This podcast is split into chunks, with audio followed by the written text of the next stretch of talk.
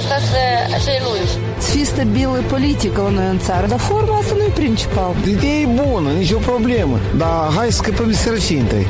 Realitatea cu amănuntul, văzută de Lilian Ciocan.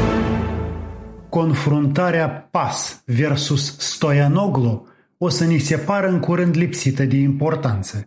Și asta deoarece numărul celor infectați și morți din cauza COVID-ului crește pe mică de ceas.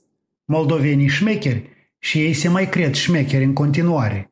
Nu prea au vrut să se vaccineze, unii și-au tras certificate de vaccinare false, alții sfidează ostentativ normele antiepidemice. Și iată, urmarea acestui comportament infantil irresponsabil este că ne îndreptăm cu pași viforoși spre un nou lockdown.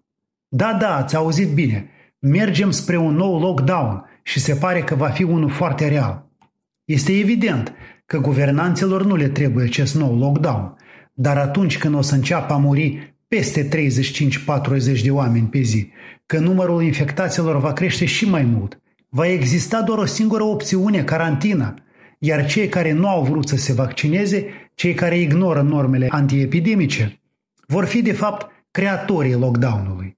Din cauza lor va trebui să stăm ascunși prin casele noastre. Și cum el este de presupus, Chiar cei care nu s-au vaccinat și care au potențat această situație vor fi cei mai nemulțumiți de carantină. Vor striga în gură mare că drepturile le sunt lezate, că ei își înduiesc libertatea. Libertatea lor, așa cum o înțeleg ei, e mai presus de libertatea noastră a oamenilor care ne-au vaccinat, chiar dacă am avut temeri. Mi se pare de domeniul evidenței, dacă nici acum în ceasul al 12-lea moldovenii nu se vor vaccina, lockdown-ul va fi inevitabil iar suferințele vor curge gârlă. Asta am vrut, nu? Asta vom avea. Pregătiți-vă, concetățeni, vin zile grele.